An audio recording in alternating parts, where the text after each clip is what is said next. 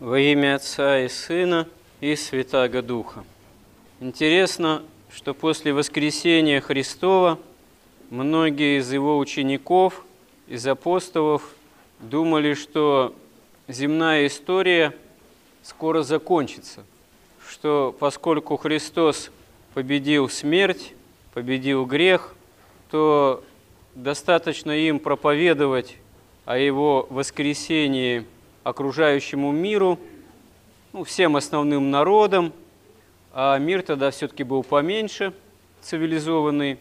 Собственно говоря, он в основном, почти все народы уже в тот момент входили в состав Римской империи, за исключением ну, окраин, там, Китая, но и до Индии, по меньшей мере, апостолы дошли, и в Африку тоже углублялись. А Европа, она и Средиземноморье, Европа и Средиземноморье, они, в общем-то, достаточно легко могли услышать проповедь о воскресении Христовом, потому что уж что-что, а тогдашние средства коммуникации это позволяли сделать, потому что Рим строил достаточно хорошие дороги, и путешествовать по ним было относительно безопасно. То есть, на самом деле, действительно, в течение жизни самих апостолов, первых учеников Христа, проповедь о воскресении Христовом, она действительно прозвучала, в общем-то, по всему тогдашнему цивилизованному миру. Но промысел Божий, он оказывается более премудр, ну и действительно для Бога один день как тысяча лет – и тысячи лет как один день. Поэтому Господь еще попустил человеческой истории продолжаться вот в этой цепи смены поколений, рождений и смертей, со всем тем, что в истории вообще порой приключаются, приключается, несмотря на то, что она в значительной степени даже в лице Римской империи становится христианской, а это вообще одно из чудес, можно сказать, промысла Божьего, потому что когда в IV веке, благодаря Константину Великому, Римская империя становится, по сути, христианской, это на самом деле означает смену такой идейной парадигмы, вообще основной идеологии самого Рима, которая вообще является великим историческим переворотом, можно сказать. Была вполне языческая, достаточно магическая, картины миропонимания, и вдруг она становится библейской. А что с точки зрения просвещенного язычника самого Рима до этого времени была Библия, тот же Ветхий Завет, ну, Евангелие. Это прежде всего связывалось с Иудеей, с Израилем и рассматривалось э, как такая местная религиозная традиция – ну, как в наше время могли бы несколько ранее выразиться, что-то такое на самом деле местечковое. Но свидетельство о Христе, о воскресении Христовом оказывается универсальным свидетельством. И свидетельство о Христе очень быстро перестает быть проповедью о воскресении, обращенным только к своим же соплеменникам. Как известно, апостол Павел более других апостолов послужил в деле обращения язычников ко Христу. И благодаря ему, не только ему, по прошествии нескольких десятилетий после воскресения Христова, на самом деле тысячи и тысячи, а в перспективе и миллионы язычников начинают составлять церковь Христову. И по сути своей становятся новым Израилем.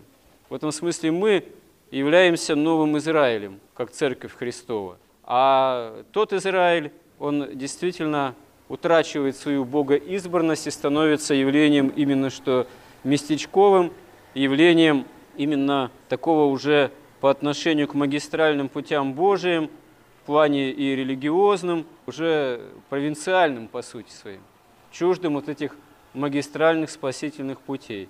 Не говоря уже о магизме определенном, который благодаря там развитию талмудического такого мировоззрения, той же Кабалы, в общем, начинает себя включать вполне магические и фактически даже оккультные проявления. Таким, можно сказать, парадоксальным образом было единобожие, а стало такое извращенное магическое миропонимание. С другой стороны, апостолы, можно сказать, они были не так уж неправы в некой такой интуиции духовной, которую можно заключить в следующих словах Священного Писания, на которых, собственно говоря, и откровение заканчивается библейское. «Ей гряди, Господи Иисусе». Это последние слова откровения Иоанна Богослова, Апокалипсиса, которые означают, что на самом деле верующий человек, ученик Христов, он жаждет пришествия Господа, второго пришествия, жаждет непосредственной встречи с Ним, со Христом. И вот это вот, когда жажда в человеке вдруг обретается, скажем так, просыпается в том или ином человеке, жажда встретиться со Христом, увидеть Христа, тогда это есть уже, собственно, в смысле начало спасения, обретения совоскресения со Христом для каждого отдельного человека. Священное Писание нам дает массу примеров, скажем так, встречи со Христом тех или иных людей. Иногда это просто некое даже любопытство, иногда желание исцеления, иногда желание увидеть чудеса. А есть и примеры, когда действительно это есть просто жажда увидеть Христа.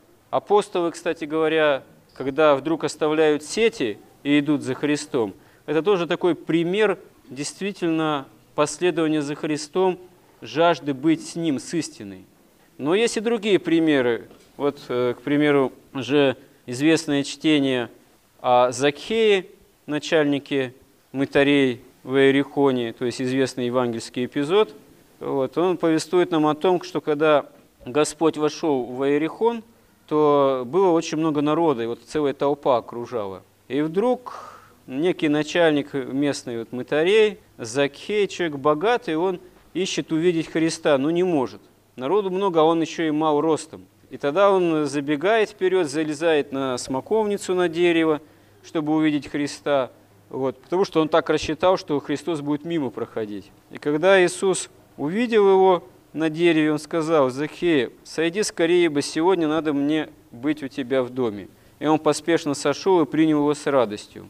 Вот это вот э, то, что Христос вошел в дом к Закхею, тот его принимает – вызывает у толпы, у многих людей ропот, негодование. Они говорят, что он зашел грешному человеку. Вот тоже, кстати говоря, любопытная черта из жизни израильского общества того времени. Закхей – человек влиятельный, богатый, начальник среди мытарей. Но все общество считает его грешником и оказывается недовольным тем, что к нему Христос зашел. А почему так? Ну, потому что мытари, как известно, служили римской власти – как бы сейчас сказали бы, оккупационной власти. То есть они собирали налоги пользу Рима, а Рим, он, конечно же, безусловно, следил за налоговой политикой. Все народы, которые он подчинял, предоставляя некоторую свободу определенную, автономию, в том числе религиозную, Рим, безусловно, следил внимательно за подушным таким сбором налогов, и здесь, конечно же, на самотек все это не пускал. Недаром знаменитая перепись Кесаря Августа, которая упоминается в событиях, связанных с Рождеством в Евангелии, эта перепись, конечно же, связана прежде всего с налоговыми делами. Рим должен был узнать, сколько у него душ населения, чтобы иметь представление, правильным ли образом собираются налоги. А, конечно, не из-за какого-то праздного любопытства. И мытари, их начальники, они пользовались еще, тут все-таки было определенное попустительство Рима. Рим избирал, назначал вот этих чиновников, налоговиков, мытарей, но он сквозь пальцы смотрел на то, что они собирают сверх необходимого в свою пользу. Это совершенно такая понятная вообще ситуация, понятный такой прием.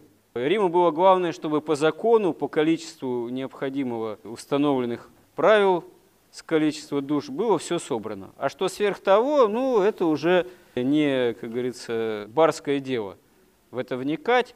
Если они там себе преуспевают, что-то там все в карман кладут, это их дело. Главное, чтобы был порядок. Это как, я не знаю, какую аналогию привести, своего рода знаменитая, например, дедовщина в армии. Офицерский состав, он всегда этому потворствовал, на самом деле. Зачем? Затем, чтобы был порядок. Потому что когда более старослужащие нагибают скажем так, и в свою пользу, и в пользу поддержания порядка, в том числе прослуживших меньшее число, только пришедших, это служит поддержанию порядка, порядка внутри казармы. Хотя в этом, безусловно, присутствует элемент беззакония.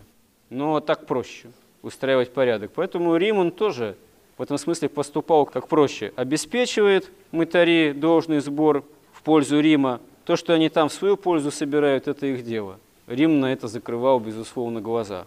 Но вот эти самые мытариты, они в этом весьма преуспевали, потому что они много чего изобрели. В этом смысле, ну да, народ-то изобретательный. Вот. Э, они там эти всякие долги, естественно, возникали налоговые, они их там как-то перепродавали, пере, так сказать, форматировали, выражаясь современным языком, а на этом наживались.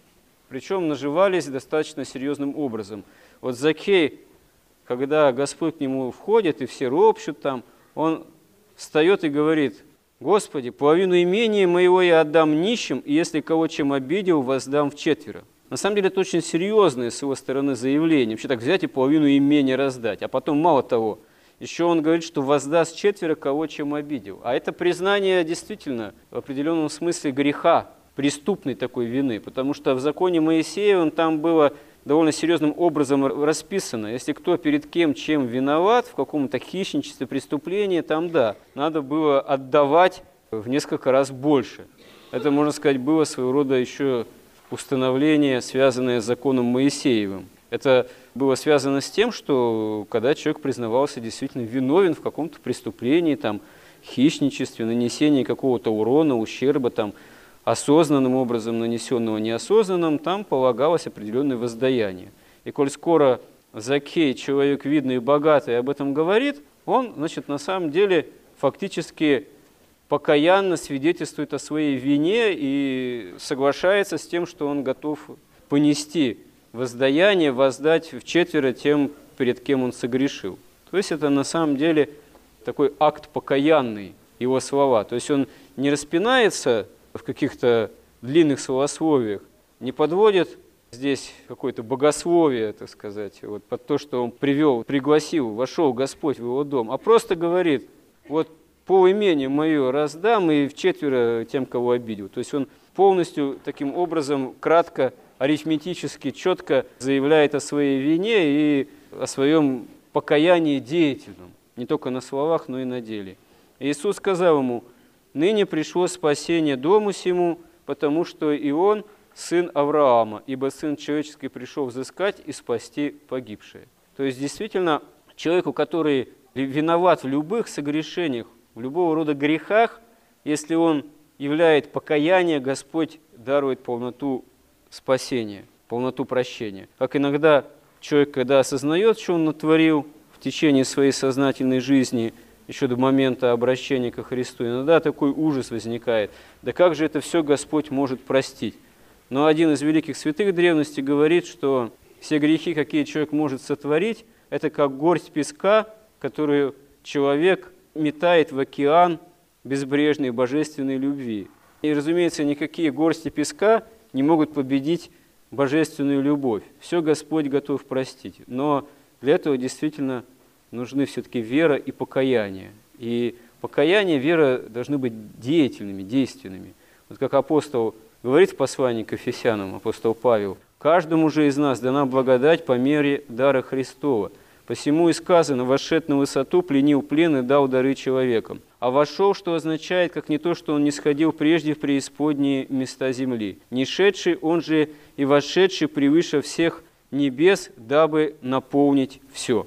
То есть он говорит о воскресении Христовом, о том, что Христос, Бог Слова, Сын Божий, благодаря тому, что становится человеком, Он высоту небес преклоняет к земле. И мало того, что преклоняет к земле, Он побеждает ад, тем, что, будучи с небесной высоты, он не гнушается, став человеком, как простой смертный, разделив с нами смерть, не зайти в эти преисподние глубины в земли, и тогда все, благодаря вот этому, наполняется, может быть, наполнено полнотой благодати. На самом деле, несмотря на то, что мы рождаемся во грехах, несмотря на то, что мы продолжаем наследовать от Адама и Евы, от наших прародителей, поврежденную грехом природу, Во Христе у нас есть полнота упования. Во Христе у нас есть возможность обрести опыт веры, очевидность того, что это наша краткая земная жизнь, безусловно, таковой являющаяся, потому что все здесь проходящее. Но Христос нам дарует полноту упования на то, что Он это все победил, Он своим воскресением нам дарует возможность унаследовать здесь в течение вот временной земной этой жизни полноту небесных благ. И у нас, имеющих опыт веры, в этом нет никаких оснований сомневаться. Несмотря на то, что мы бываем боримы искушениями, собственными страстями, скорбями, болезнями, но мы не должны и не можем унывать, не должны и не можем отчаиваться, потому что вот вся полнота благ, полнота благодати здесь от чаши Христовой нам даруется. И далее апостол говорит, и он поставил одних апостолами, других пророками, иных евангелистами, иных пастырями и учителями. Совершению святых на дело служения для созидания тела Христова – доколе все придем в единство веры и познания Сына Божия, в мужа совершенного, в меру полного возраста Христова. То есть вот апостолы первоначально думали, что история земная скоро закончится, а она действительно скоротечна. Они думали, что еще при их жизни, может быть, Христос придет или в самые вот ближайшие там, десятилетия. Но история длится там еще столетия, может, еще тысячелетия будет продолжать длиться, несмотря на все более угрожающие такие апокалиптические признаки, а это вообще значения не имеет, потому что история, она длится именно для того, чтобы созидалось тело Христово, церковь как тело Христово, вокруг чаши Христовой, благодаря тому, что нам именно тело и кровь Христовы дарованы здесь. И пока такая возможность есть, а эта возможность, она ведь не от Бога только зависит, причащаться святых христовых тайн, учиться становиться именно в общении со Христом – богочеловеческим телом церкви. Это от нас во многом зависит, от нашей веры, от нашего стремления, от нашего вот именно усердия по обретению общения со Христом. Вот как Закей, он маленького роста, вокруг толпа людей, он никак не может увидеть Христа. Можно это сравнить с тем, что мы не можем увидеть Христа, потому что грехи наши, они таковы, что, можно сказать, отделяют стеной Господа от нас, от общения с Ним, как толпа вот эта Закхея отделяла. Но он предпринял усилия, забежал вперед, залез на дерево, и Господь его увидел на этом дереве, а он увидел Господа. То есть это говорит о том, что чтобы действительно увидеть Господа, обрести с Ним встречу, обрести истинное покаяние и спасение, нужно, да, определенное приложить усилие. Покаянное усилие, усилие веры – но вот насколько мы это усилие готовы приложить, имеем желание это проделать, это дело уже нашего выбора, в то время как Господь во Христе все ради нашего спасения, к спасению же нашему устроил. Помоги нам в этом, Господи. Аминь.